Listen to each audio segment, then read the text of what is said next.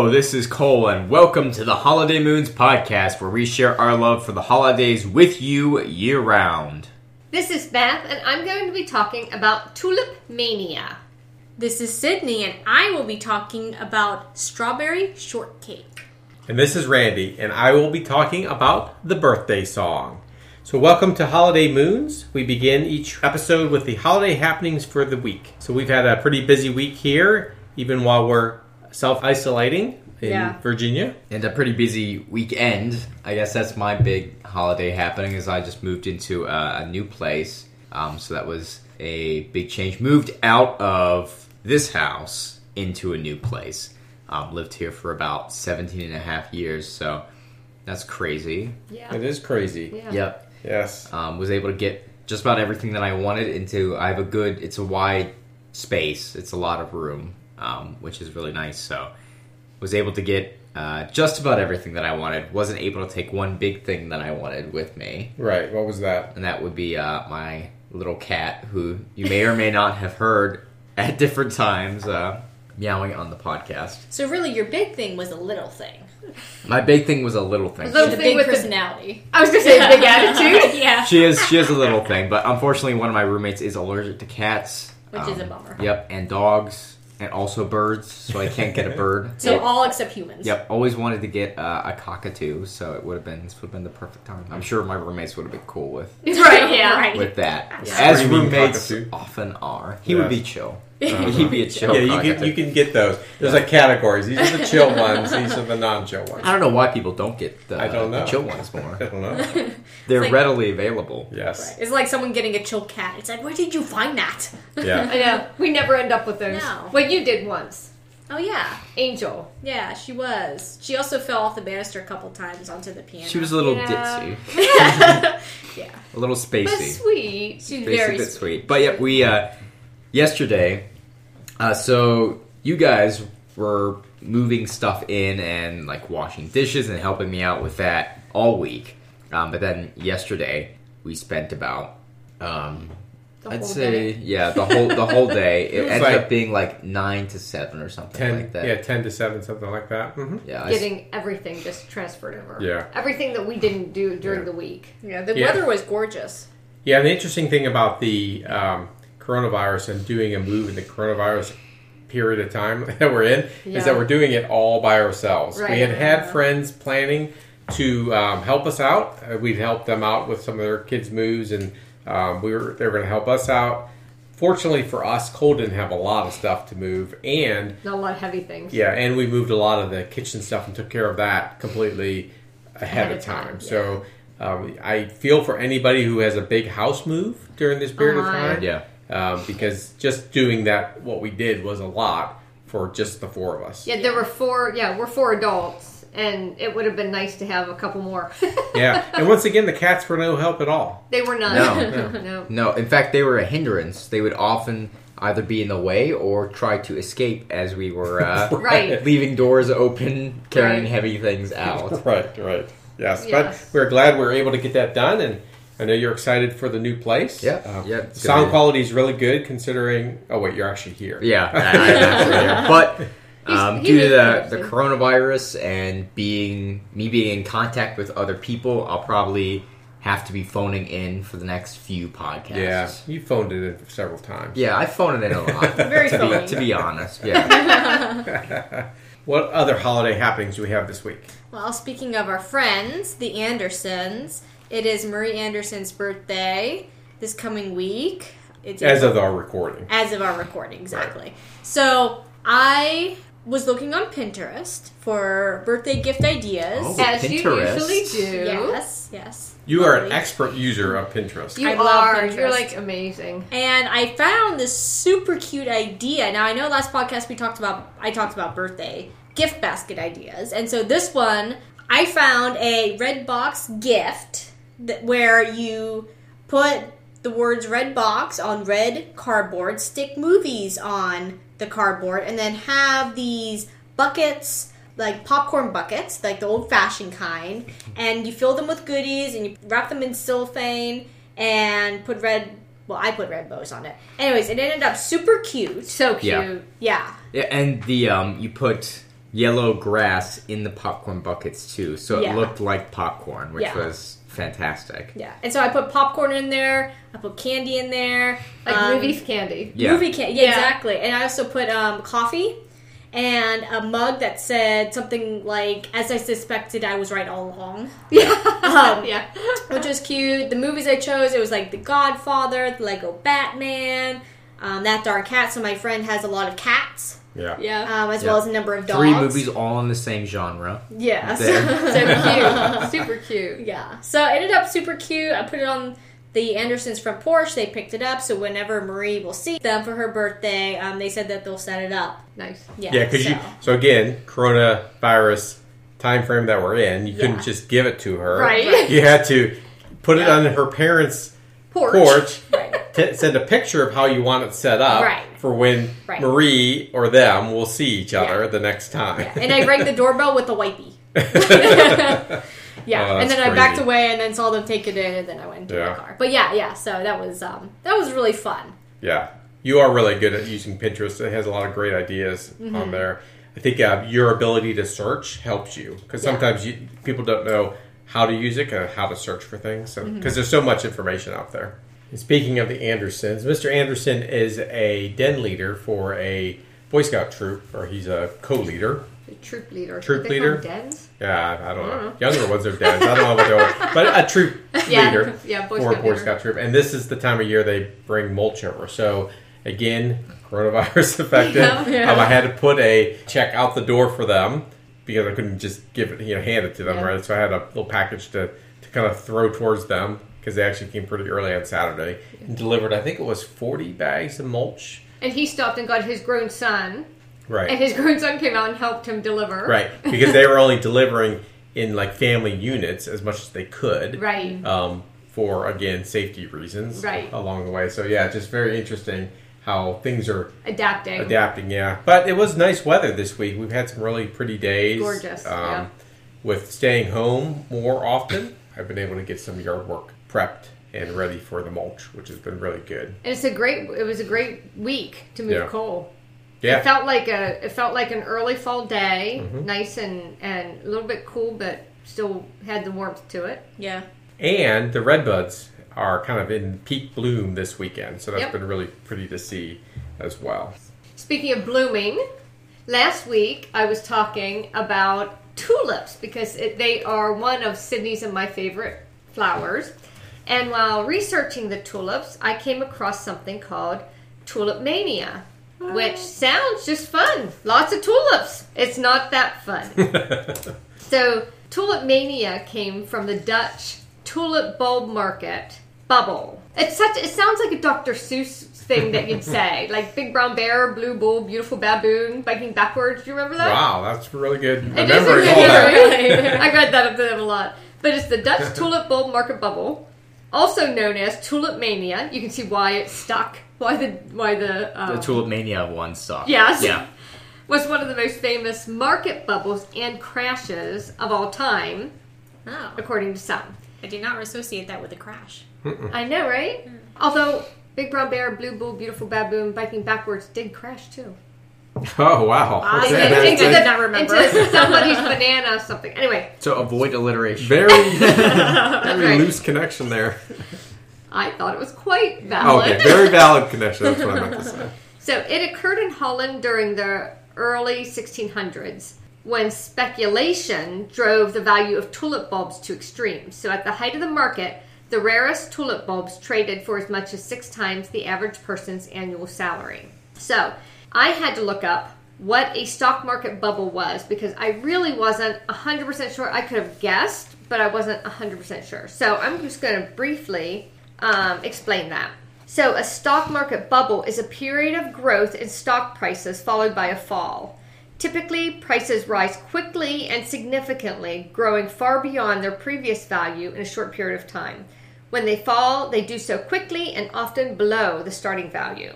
So, a stock market bubble can affect either the market as a whole or specific sectors, such as within individual industries or geographic regions. And we're talking here about a geographic region. They typically occur when investors overvalue stocks, either misjudging the value of the underlying companies or trading based on criteria unrelated to the value of a company. Um, and I do want to point out that Holland is not an interchangeable word with the Netherlands. Holland is a part of the Netherlands, the wealthiest region of the Netherlands, or the United Provinces, as it would have been called during this time. So it wouldn't have affected the entire. Netherlands. The it's a entire Holland Netherlands. specific. Yep. Thank you, Cole, for that. Clarification. Well, I am Yeah. a historian. Well. One knows these things. Wait, you're a historian? Wait, what? I've never mentioned that before.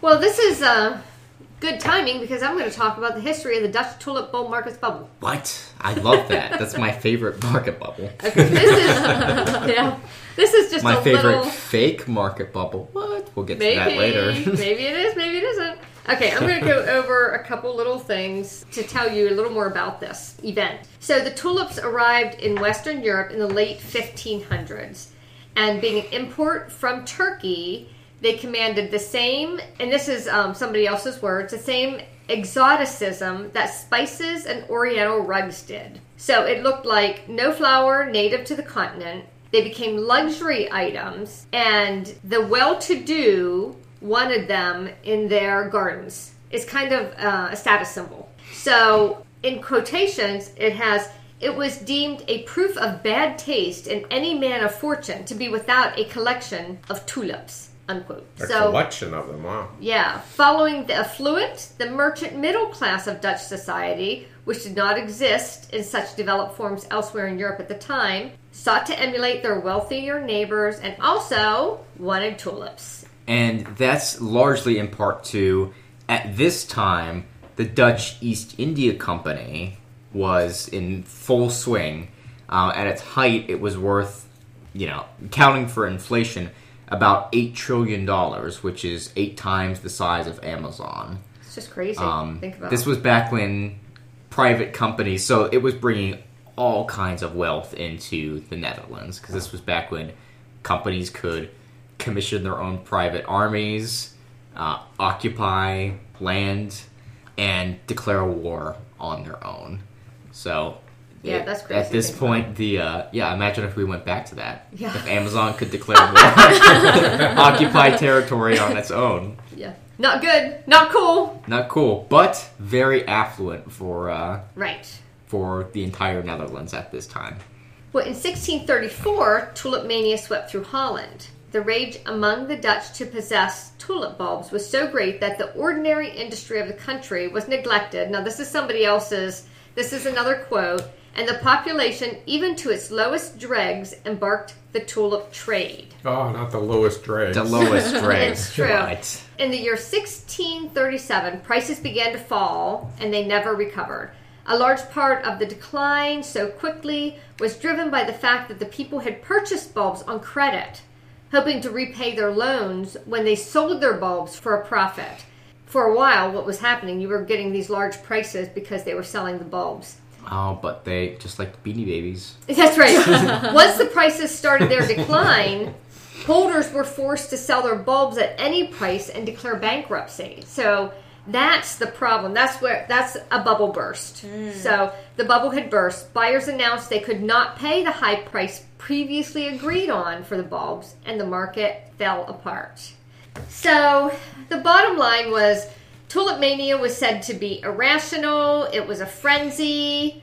Everyone was involved from chimney sweeps to aristocrats. The same tulip bulb, or rather tulip future, was traded sometimes 10 times a day. And it was said to be the foolishness of newcomers to the market that set off the crash in February of 1637. Desperate, bankrupt people threw themselves in canals. The government finally stepped in and ceased the trade, but not before the economy of Holland was ruined. Now, this is all, everything I just said was speculation. All right? Really? So, this is the frenzy, um, the irrational mania, everything right there. That, that, that last little bit was what people have said about it.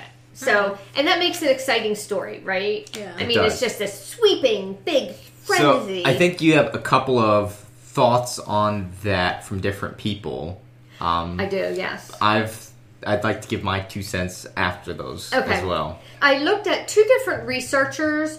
One that said tulip mania was a myth, and one that says nope, tulip mania existed. It can't be called a myth based on these things. So I'm going to start with Anne Goldgar, who was somebody that went in and researched extensively about tulip mania. So she said tulip mania wasn't irrational.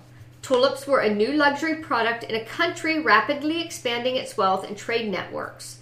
Many more people could afford luxuries, and tulips were seen as beautiful, exotic, and redolent of the good taste and learning displayed by well educated members of the merchant class. Many of those who bought tulips also bought paintings or collected rarities like shells. These are thoughts. Prices rose because tulips were hard to cultivate in a way that brought out the popular striped or speckled petals, and they seemed to be the most popular, and they were still rare. But it wasn't irrational to pay a high price for something that was generally considered valuable and for which the next person might pay even more. She said tulip mania wasn't a frenzy, it was for much of the period of trading relatively calm, located in taverns and neighborhoods rather than the stock exchange. It became increasingly organized with companies set up in various towns to grow, buy, sell bulbs. And she said, far from bulbs being traded hundreds of times, I never found a chain of buyers longer than five, and most were far shorter. She contends that prices could be high, but mostly they weren't. Although it's true that the most expensive tulips of all cost about 5,000 guilders, which is the price of a well appointed house. And I want you to think about it a minute. That's the price of a tulip bulb. 5,000 guilders, for the, which is the price of a well appointed house. That's just for one bulb. Uh huh. Yep. She was able to identify only 37 people who spent more than 300 guilders on bulbs. So I was talking about 5,000 a minute ago. So she's saying only 37 spent more than 300 on those. That's the yearly wage of a master craftsman, which is still huge. It's like that's still a lot of money. But it's the it's the yearly wage of a master craftsman, but it's not the yearly wage of a powerful merchant at exactly. that time. Exactly. And she said many tulips were far cheaper. With one or two exceptions, these top buyers came from the wealthy merchant class mm-hmm. and were able to afford the bulbs. Far from every chimney sweep or weaver being involved in the trade, the numbers were relatively small, mainly from the merchant and skilled artisan class. And many of the buyers and sellers were connected to each other by family, religion, or neighborhood. Sellers mainly sold to people they knew. So when the crash came, it was not because of naive and uninformed people entering the market, but probably through fears of oversupply and the unsustainability of the great price rise in the first five weeks of 1637. So hers is the opinion that it is overblown in terms of how big it was. Exactly. She contends that these are myths. Tulip mania is a myth, and we can blame some authors and the fact that they had best selling books for this. In 1637, after the crash, the Dutch tradition of satirical songs kicked in, and pamphlets were sold making fun of traders. So these these songs and these were satires were picked up by writers in the 17th century and treated as fact. So a book by Charles Mackay, and I think he's I think he's Scottish, titled Extraordinary Popular Delusions and Madness of Crowds of 1841, had a huge and undeserved success, is what she said. Much of what Mackay says about tulip mania comes straight from the satirical songs of 1637 and is repeated endlessly on financial websites, in blogs, on Twitter, and in popular finance books. But what we are hearing are the fears 17th century people had about 17th century situations, and people tend to like to make fun of other people for things that they do. And she is considered an authority on this. Other part said it's not a myth. This is from Douglas French. You uh you can't see me, but I'm rolling my eyes. Miss Goldgar, and this is what he says Miss Goldgar is the go to person to throw a wet blanket on the notion that tulip trading was a citywide frenzy in 1636 Amsterdam in her 2007 book. And I did want to mention her book, Tulip Mania Money, Honor, and Knowledge in the Dutch Golden Age. So he's saying that Goldgar contends tulip trading was an extension of art collecting, with profit not the motive, but instead their concept of rarity, their thrill when they found something strange, and that was always paramount. And that's what we just heard from her article, from the research that I found. But according to Douglas French, it doesn't hold up. Sure, rare bulbs were hard to reproduce and in the greatest demand.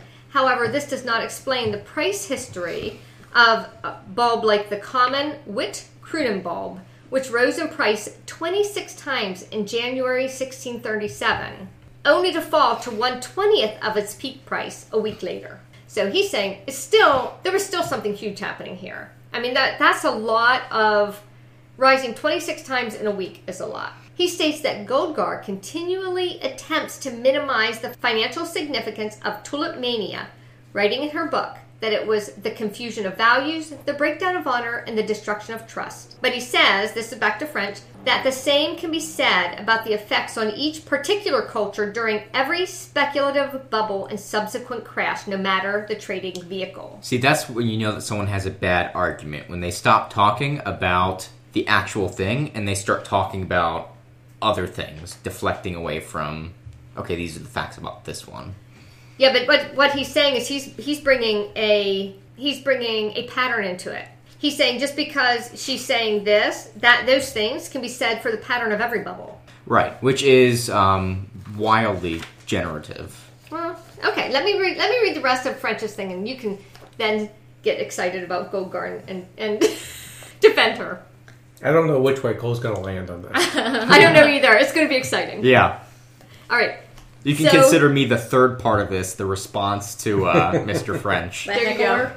Mr. French. He was in Buffy and, and um, Yes. Jody. What was that called? Family Affairs. Yes, Family Affairs. Is that it? Yeah. Okay. I Anyway. think it's a different fair. guy, probably. Yes, very different.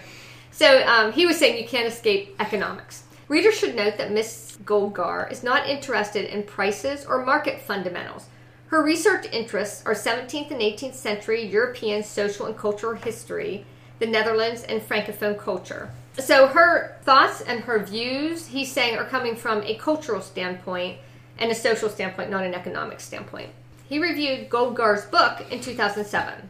And he said the economics profession will always define tulip mania rather than the cultural history and social ramifications. So he's saying it's the economy that you need to look at. You can't generalize based on culture the very real economic ramifications of this bubble. That it did exist and it may it may have been different than what other people have said. One of the things that um, part of the excitement of tulip mania was that when people uh, went bankrupt, they threw themselves off into the canal. That was another thing that they said, and Goldgar said that she had seen no evidence of that. It was interesting to look at both of these viewpoints. If you if you, if you get excited about this, you can look this up and see what you think. Yeah. Um, It's uh, it's one of those exciting things in history that there are historians are very split on whether or not it did exist. And if it did, it was it was said to be one of the first speculative bubbles, meaning it's something that rose quickly and crashed like that. So Cole, what are your thoughts on this? Having What are what are my thoughts? Yeah. Thank you for asking. We didn't Yeah. just pause this because you forgot that I, I had a thought I actually on it. thought you had given me all your thoughts, Um, but I should no. have known that's not true. No, so I'm going to make it snappy because we already talked a lot about um, Tulip Mania. But to give you a little context, if I think that I've mentioned it before, but um, uh, I am a historian. My field of study was primarily the region of North Africa, the Middle East, and India, uh, which we call MENA or Middle East and North Africa. And so a lot of what I know about Europe comes from how it related to Europeans affecting this region of the world. So, what I do know, and of course, I studied European history, you know, all of us have to study European history, which includes tulip mania to some extent if you're going to interact with the Netherlands at all during this period. But in terms of looking at this economically, what I do know is that this is the golden age of the Netherlands. And if you're looking at this economically, the degree to the crash that they're talking about should devastate the economy of the Netherlands. It should affect trade, the ability of the Dutch to be able to exert influence. And at this time, the Dutch are still at the height of power in the Middle East and specifically in uh, the region that we know of as Indonesia today. So the Dutch economy, while it took a hit, I imagine, from tulip mania, um, is still very much powerful enough to continue to exert influence all over the the trade to displace the Portuguese, to establish strongholds all over India and East Indies. So everyone that I've talked to, now I've read opinions that tulip mania are is real, um, but everyone that I've talked to, every you know historian, professor, researcher shares the opinion of Goldgar Right. that something similar existed, but it didn't exist in the extreme degree because we would have seen it affect the ability, essentially, of the Netherlands to function as a nation. If we're talking about, because uh, we're, we're talking about like a huge economic, devastating crash. If Tulipmania is true, Right. we're looking at. So unless this crash somehow did not affect the Dutch East India Company and just affected the Netherlands, it's extremely unlikely that you could have something this economically devastating in the middle of the golden age of Dutch power. There you go. Yep. Good There's points. some there's some Additional Good points. points that we all know here. Anyways. authority, authority authoritative information. So that's a little authority from the far east away from the Netherlands, just Yes. trickling, you know, that way. Yep. Very neat. Well, thank you. You're welcome. And I'm sure that the Netherlands also enjoyed sweet treats They did. and Like strawberries, Oh, I don't which know. leads us to strawberry shortcake. Yay! I, I hear love that's a common topic. surname in the Netherlands. Uh, no, I do not hear that. Van Strawberry Shortcake. No. so um, this comes from ToriAvey.com. So the reason why I really liked this website was because it seemed to have a much more in-depth history of strawberry shortcake. So when you go online, it often it gives you maybe like five paragraphs, like a, a single article, and then it's done. This gives you like a whole like shebang, like just a lot more information. So um, if you don't know, strawberry shortcake is amongst one of the most beloved and um, enduring American foods. It consists of a sweetened biscuit, the shortcake, or, or cake, or I mean, we'll get more into what it could be, uh, or, or what it has developed over time. There's questions about what it could be. yeah. That's exciting. Loosely paired with fresh berries, typically strawberries, thus the strawberry part of the strawberry shortcake, and whipped cream. Its greatness lies in the contrasts of textures and flavors of simple cake, fruit, and cream, the hard with the soft, the moist with the dry, the sweet with the tart, etc. The shortcake part provides the ideal base as it is firm enough to stand up to the juicy berries and damp cream and absorbing only some of them without losing its identity or becoming a mushy mess. Unless you want it to become a mushy mess. That's true. You just have to wait longer. That's right. Yeah, Wait longer or or mix it with um, milk instead of whipped cream. That's right. You know.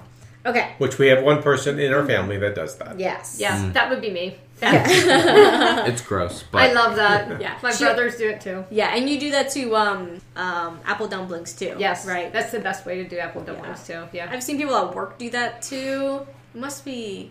I don't know. I don't it must know. be a thing. she's lost somewhere. respect for those people. So, in short, the shortcake does not refer to the The size of the cake? Yeah, the size of the cake. It actually refers to. It's derived from a 15th century British usage of short, akin to crumbly.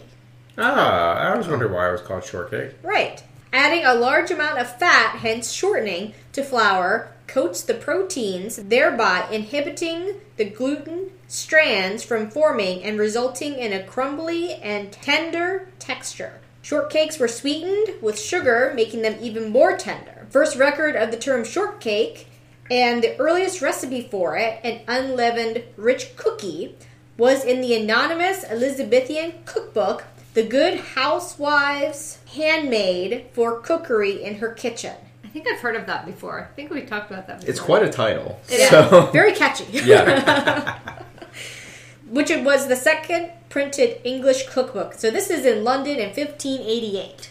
Wow, that's a long time ago. Yep. Yeah, that's a second printed That's like- cookbook. Wow. Yeah. Yeah. pre Tulip Mania long. I was going to say, that was pre Yeah. Tulip Mania. Yeah. So you're right, Sydney. I was kind of skeptical that the Netherlands would know about shortcake, but They could have. sounds like yeah. they could There have. could have, there could really. have been a shortcake mania. Well, right. and, and within a decade, Shakespeare used the term shortcake for the name of a character in The Merry Wives of Windsor. What was it? Strawberry shortcake. Yeah, it was shortcake. It was just shortcake. that, that character's a lot more Shakespearean than I. It was very crumbly. So, among the developments that distinguish 19th century American baking and classic strawberry shortcake from the old world was the addition of potash and later baking soda to baked goods. So, with that added chemical, the American shortcakes became lighter and fluffier than the English originals. oh, okay. So the English original sound more like the biscuits, Right. and ours are more like a, the cakes we're more familiar with, Right. light and fluffy. Mm-hmm. And that kind of makes sense too for the. Uh, it's kind of a continuing thing, Yeah. I think. Yeah. yeah, Yes. well, I was thinking that I, there, I don't think that's in the United States, there's people that like it more biscuit-like, Yeah. and there's people that like it more Or cake-like. Yeah, mm-hmm. definitely. Yeah. I like it more cake-like personally. Mm-hmm. Yeah. But um but mom was saying that the Andersons Beth's shaking Make it her more yes of without a- saying yes, but I know she does. She likes that too. Yeah, and we can get to her recipe in a bit, but um, the Andersons like it more biscuit like. Yes. Yes. Yeah, so it, And they're it's- really good too because we've had her strawberry shortcake. It's really good. It's just not what I think of as strawberry shortcake. Right. It's Right. just Mrs. Anderson's strawberry shortcake, which is a different It, food. To is me. that? Are you talking about that one being fluffier than? No, she's hers is more biscuit like. A transitional stage in the development of modern strawberry shortcake was the recipe strawberry cakes found in the June 1st, 1845 issue, page 86. Wow, this is very specific of the Ohio Cultivator, which entailed a thick unleavened cookie split layered with fresh strawberries and covered with a hard sugar and egg white icing. Hmm. Oh, okay. So it's kind of their version of whipped cream Yeah, exactly. Yeah. substitute almost. Huh? Yeah, so that was um that was one recipe. Um But it did start, and it did start the layering. yeah. Yeah, split it in half and layer. Yeah, which is what we're familiar with. So shortly after um, this recipe emerged, um, it was still made without whipped cream, but um, it was immediately popularized nationwide, and that's when the term strawberry shortcake took off in America. Okay, that's interesting. when this new recipe came out. By the time of June 1862 issue of the um, of a newspaper, I guess I'm not going to say the name. It's um, the strawberry shortcake consisted of a soda biscuit layered with fresh berries, sugar, and cream. oh, yeah. So yeah, so now we're the soda biscuit kind of time frame. What's the soda biscuit like? Do you know? Yeah, so a- apparently the cake should be made like soda biscuit, rather richer but very light, baked in a round tin. Think of Irish soda bread. Yeah. Oh yeah, yeah, okay, Yeah. yeah. A cake texture. So it's to be spread with a thick layer of the strawberries covered with sugar on the cake and pour over the whole thing um, the richest cream that you can process. Then add another layer of shortcake and another layer of strawberries. Oh, so they're pouring cream on it, not making whipped cream, but actually pouring cream. Right. Okay, Which that's sounds pretty close to what Except you I do. use skim milk. You do. Yeah. yeah, this is like the thickest like Cream cream, that that, they you can could find, find. Yeah. Yeah. Although it didn't say buttermilk, that Oh, it does get goodness. points for Oh, that. yeah. Yeah. So this method of making strawberry shortcake, three cake layers, berries, and cream was introduced in a cookbook. The author noting that this method of making at the finest city restaurants. So they used this recipe Oh, for okay. strawberry shortcake at that time. This is in 1866. With the advent of the new Transcontinental Railroad in 1869, the shipment of California strawberries on ice contributed to a surge in popularity of shortcake throughout the country. So at the time, like you can only get strawberries at a certain time of year, Right. If you grew them, or like if the farmer down the road grew it. Right, exactly. Yeah. So, also at this time, um, articles and literary references about strawberry shortcake intensified interest among the American population. And, finally, in my mind, whipped cream's popularity spread in America corresponding to refrigeration. And it became standard in the dish.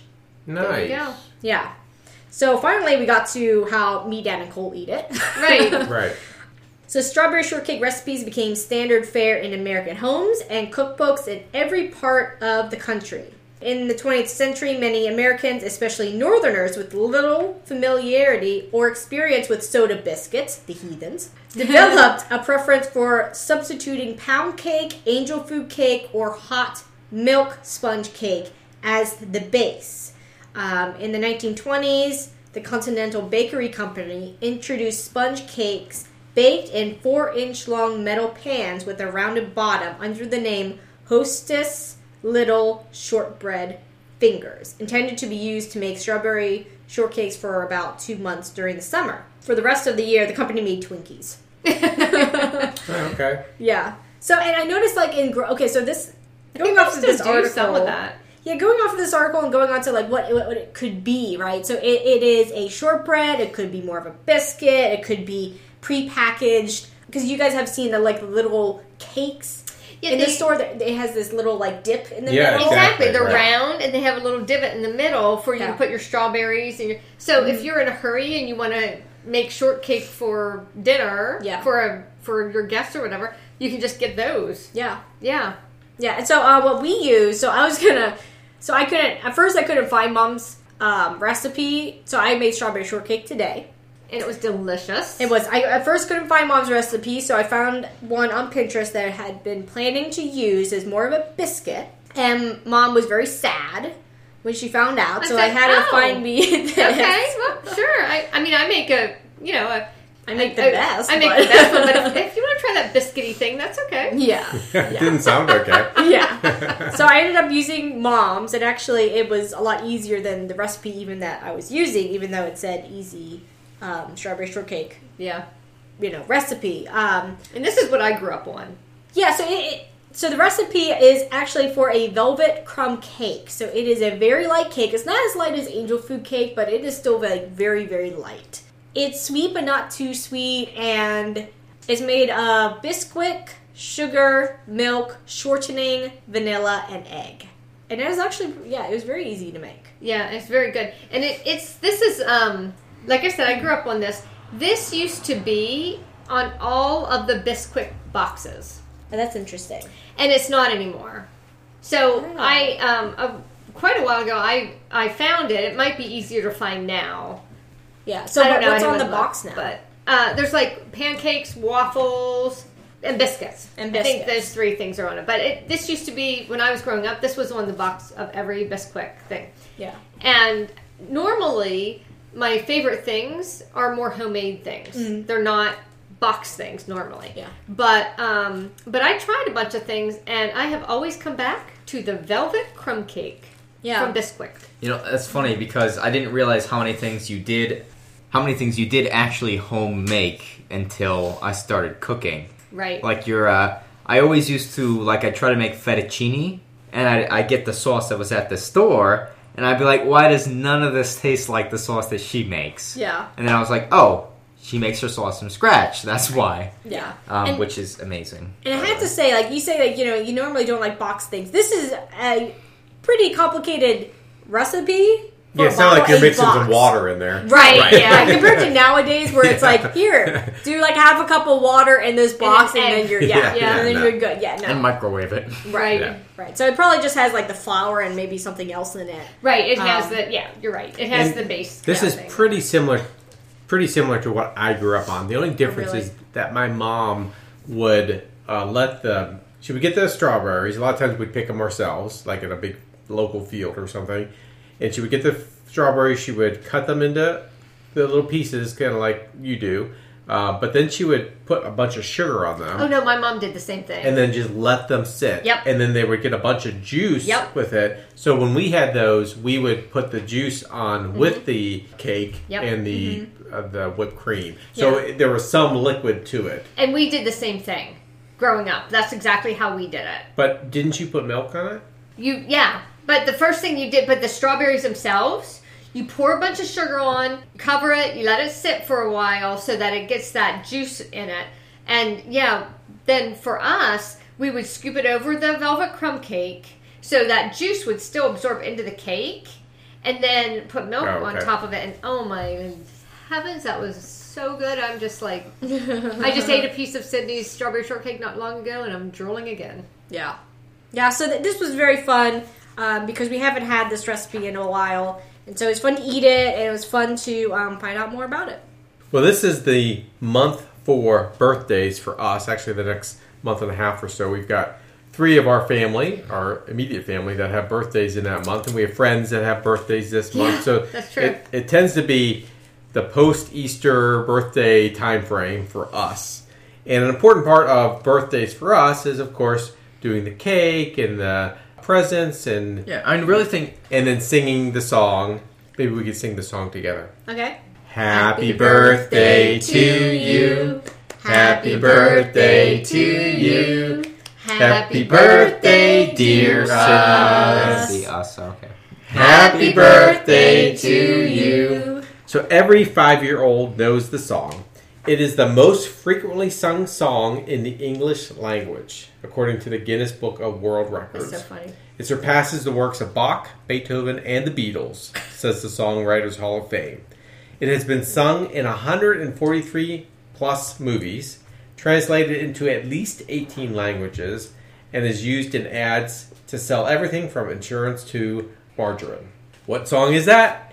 It's the Happy Birthday song. Um, I- I'd like to see the scale of insurance to margarine. If those are on either end, what's in don't the middle? I don't know. So, up until recently, 2016, Happy Birthday, that song was not part of the public domain, but instead a copyrighted moneymaker for its owners at Warner Brothers. But ah. how did that happen? And That's I- so funny. and I remember in that 2010 time frame, there was some big hullabaloo Great word. going on about the birthday song and people being frustrated, wanting to use it, can't use it. There was more alternative birthday songs coming up.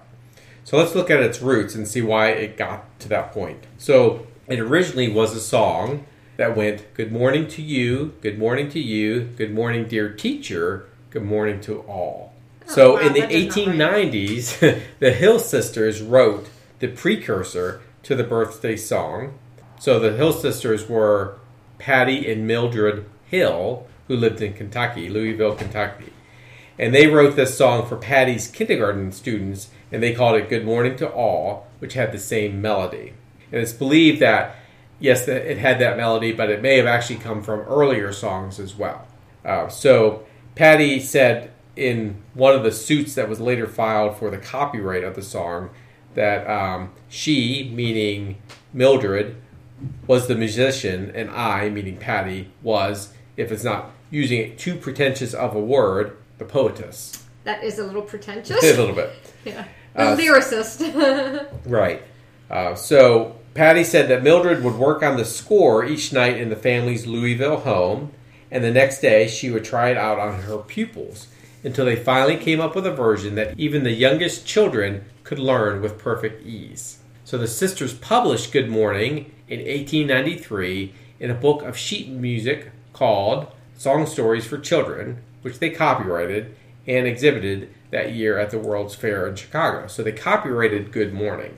Using the same melody, children at the Louisville Experimental Kindergarten School would sing Goodbye to You, Happy Vacation to You, and every birthday celebration, Happy Birthday to You. So they put other words to this simple tune. Now, um, I thought it was interesting the Louisville Experimental Kindergarten. So this was in 1893 ish and beyond. So you have to remember that kindergarten didn't even become a thing in the United States till 1856 ish, right? And even till the 1970s, it was not a required thing. and it's just crazy that there was just like everything at the Chicago World's Fair. Wasn't Yeah, there really was. There was, there was, like songs for children Right. and Suffragettes going on and It's Yes. just like there was The- everything. The, Inventions. Carnegie brothers, the um, yeah, the it's just like crazy. Yeah. all kinds Edison, of all things. those. Yep, exactly. But when you look at this closely, you realize that, and even the sisters admitted that they never published or copyrighted the lyrics specifically "Happy Birthday." Not even as the song grew increasingly popular over the next two decades from coast to coast. So, in the research, it definitely seems like Happy Birthday was sung in the Louisville area first, but the lyrics were developed informally and nobody could really take credit for it. It was said that it was kind of a folk song that just sort of happened. There is a plaque in Louisville that was put up in 2002 that says, quote, local history recounts, end quote, that Patty Hill suggested during a birthday party for a girl named Lizette Hast in the Little Loom House in the Kenwood Iroquois neighborhood that the words Good morning to all be changed to Happy birthday to you. But there's no documentation that that story is actually true. That's just word of mouth kind of thing. Oral tradition kind of thing. Exactly. So Mildred died in 1916, Patty died in 1946, and the Hill family and its foundation filed multiple suits, lawsuits, uh, challenging the unlicensed use of Happy Birthday, including uh, against many famous people like Irving Berlin and his use of it. So the Summy, S U M M Y, company, which had published song stories for children, did win a copyright in the 1930s for the Happy Birthday lyrics put to Mildred's melody, but it was a specific arrangement, and that comes into play later. Oh. Fast forward to 1988. Warner Communications, as it's known now uh, as Warner Brothers, acquired the title along with 50,000 other songs in a $25 million deal and started collecting licensing fees each year for all the songs included, um, including "Happy Birthday to You." So there, it was estimated that six hundred and about six hundred twenty thousand dollars in royalties alone were collected in 2011 for this song. So people started to, because the money was significant, people that wanted to use the song and because of the age of the song started to get frustrated with Yeah. with the cost.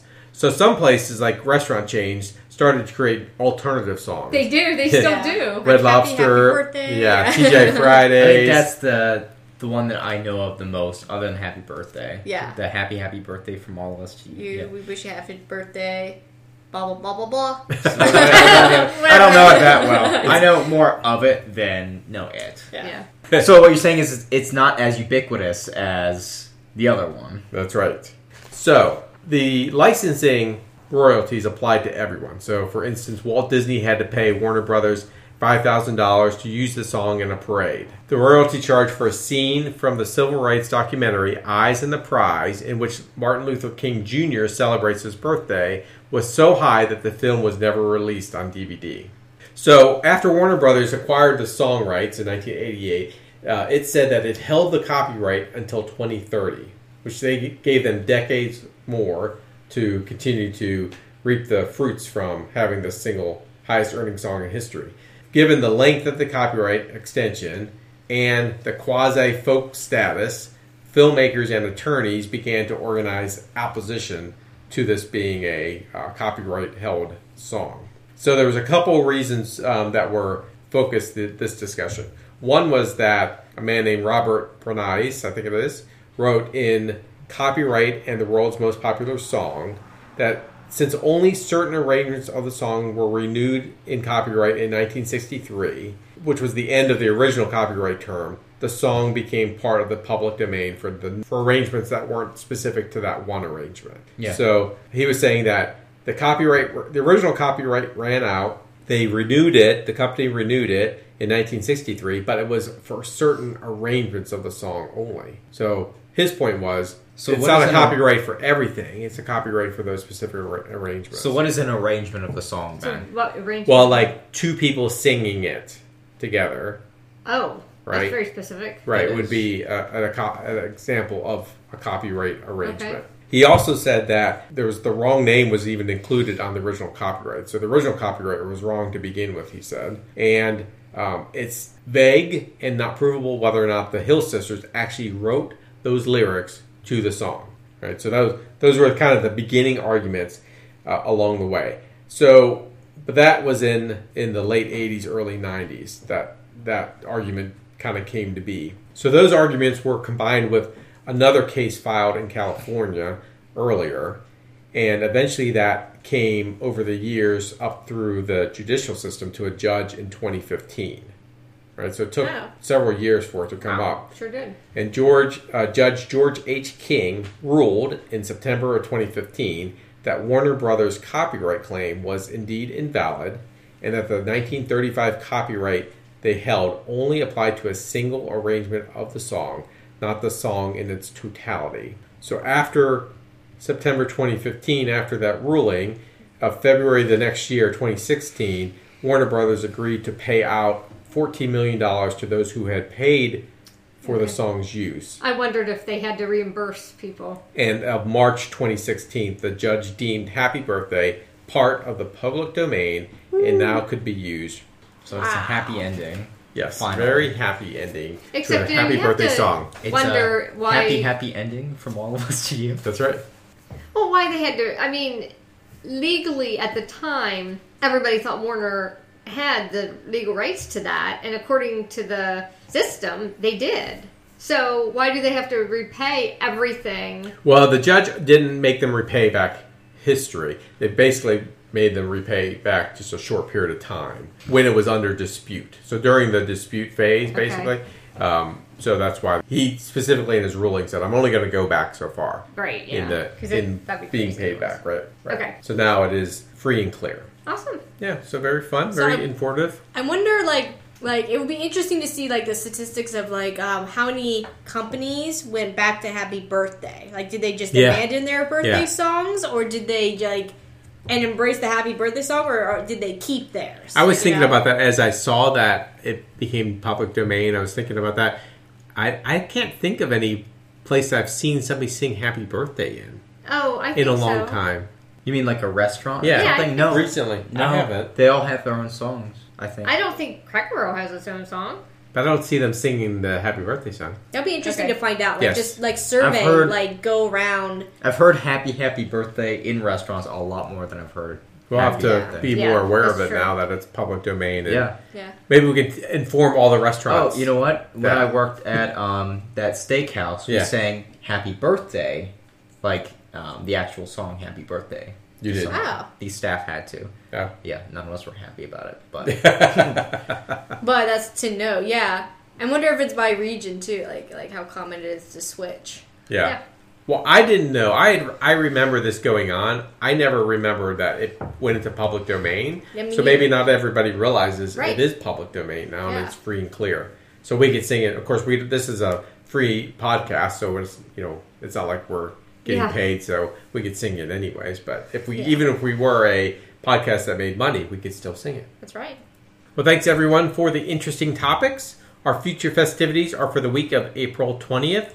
April April 20th is Patriots Day. which is like National Patriots, you know, not New England.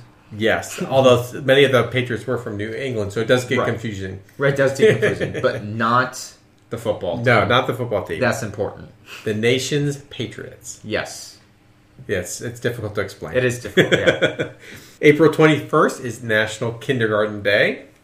April 22nd is National Administrative Professionals Day. April 23rd is National Take a Chance Day. It's also Bring Your Child to Work Day. I don't think that's going to happen, or Right, it happens yeah. every day now. I thought you were gonna say they're um, they're both related. Yeah, Like that's you're right. taking a chance, Yeah. letting your kid come to work with you. Yeah, well, that's also true. April 24th is National Arbor Day. April 25th is World Penguin Day. And April 26th is National Pretzel Day. I'd like to know what a world penguin is. I know, it's a big penguin. Is it like the world turtle from all those mythologies? You can always follow us on social media. Our Twitter account is uh, holiday underscore moons. Our Instagram account is at holiday moons. You can find us on Facebook by searching in the search bar for holiday moons for our Facebook page and our Facebook group. And you can contact us at any time at holidaymoons at gmail.com. So for Cole, Beth, Sydney. Randy, have a happy birthday.